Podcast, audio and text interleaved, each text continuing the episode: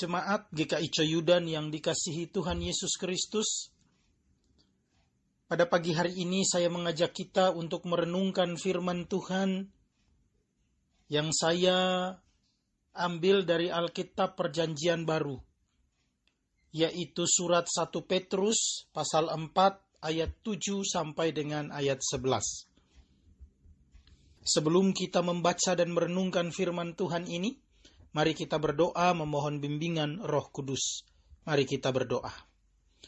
Bapa kami yang ada di sorga, terangilah kami dengan firman-Mu, sehingga kami mampu melihat kebenaran di sepanjang hidup kami hari ini. Ya Roh Kudus, tolong kami, agar di dalam keterbatasan kami, mampukan kami untuk melakukan kehendak-Mu di dalam nama Tuhan Yesus firman yang hidup, kami berdoa. Amin. 1 Petrus pasal 4 ayat 7 sampai dengan ayat 11, firman Tuhan berbunyi, Kesudahan segala sesuatu sudah dekat. Karena itu, kuasailah dirimu dan jadilah tenang, supaya kamu dapat berdoa. Tetapi yang terutama, Kasihilah sungguh-sungguh seorang akan yang lain, sebab kasih menutupi banyak sekali dosa. Berilah tumpangan seorang akan yang lain dengan tidak bersungut-sungut. Layanilah seorang akan yang lain sesuai dengan karunia yang telah diperoleh tiap-tiap orang sebagai pengurus yang baik dari kasih karunia Allah. Jika ada orang yang berbicara, baiklah ia berbicara sebagai orang yang menyampaikan firman Allah.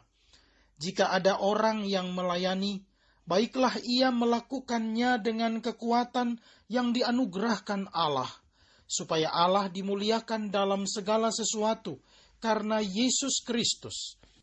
Ialah yang empunya kemuliaan dan kuasa sampai selama-lamanya.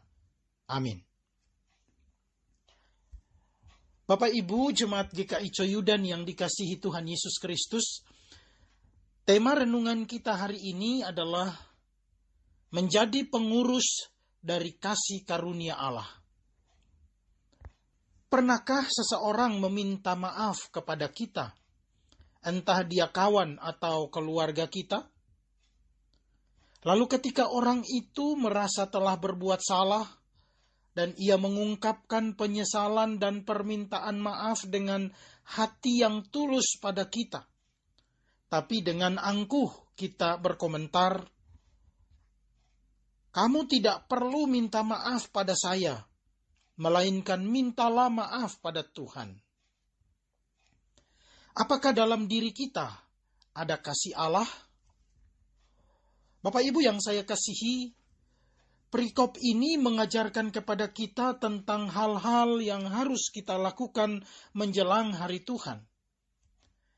Memang hari Tuhan kita tidak tahu kapan datangnya. Namun kita perlu mengantisipasi agar ketika datangnya hari itu kita kedapatan telah siap. Lalu apa yang harus kita lakukan sebagai orang percaya?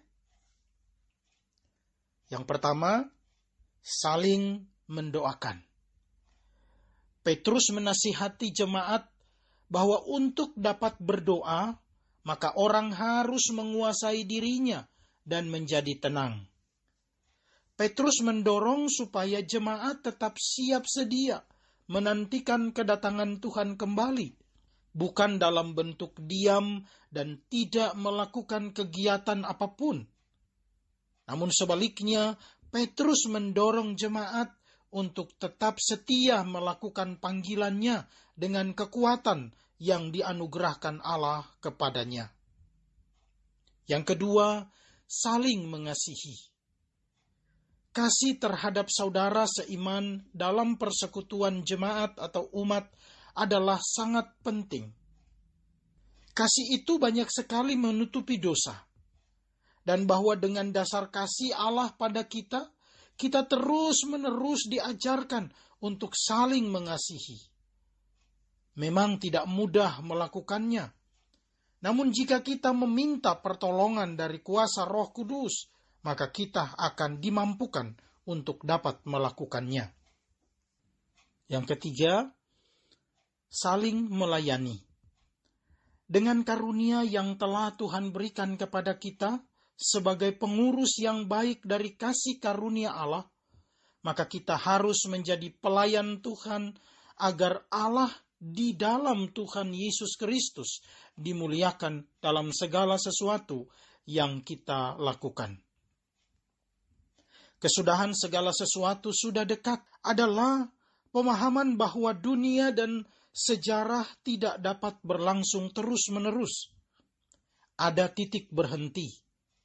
Dalam masa penantian eskatologis itu, orang percaya tidak boleh panik dan gusar Tuhan akan datang selaku hakim, sekaligus sebagai pembela kita, agar orang percaya memperoleh hidup yang kekal. Tuhan memberkati kita. Amin. Mari kita berdoa. Bapa kami yang ada di sorga, kami mengucap syukur atas anugerahmu yang kami peroleh hari ini. Kami berdoa untuk gereja kami GKI Coyudan dalam penata layanannya di tengah-tengah masyarakat. Tuhan yang menyertai sehingga semua program kerja yang telah ditetapkan dapat terlaksana dengan baik. Kami juga berdoa untuk jemaat Tuhan yang berulang tahun. Tuhan tambahkan sukacita di dalam hidup mereka. Tuhan juga berkati mereka. Dalam tambahnya usia, mereka juga semakin bertambah-tambah iman kepada Tuhan. Kami berdoa untuk jemaat yang sedang sakit maupun dalam pemulihan kesehatan. Tuhan berkati dan lindungi, sembuhkanlah mereka. Kami juga berdoa untuk pemerintah dan pelayan-pelayan Tuhan dalam semua lembaga, baik lembaga gereja maupun masyarakat. Biarlah di dalam pelayanan mereka senantiasa memuliakan nama Tuhan. Kami mau serahkan hidup kami hari ini di dalam tangan pengasihanmu. Di dalam nama Tuhan Yesus kami berdoa. Amin.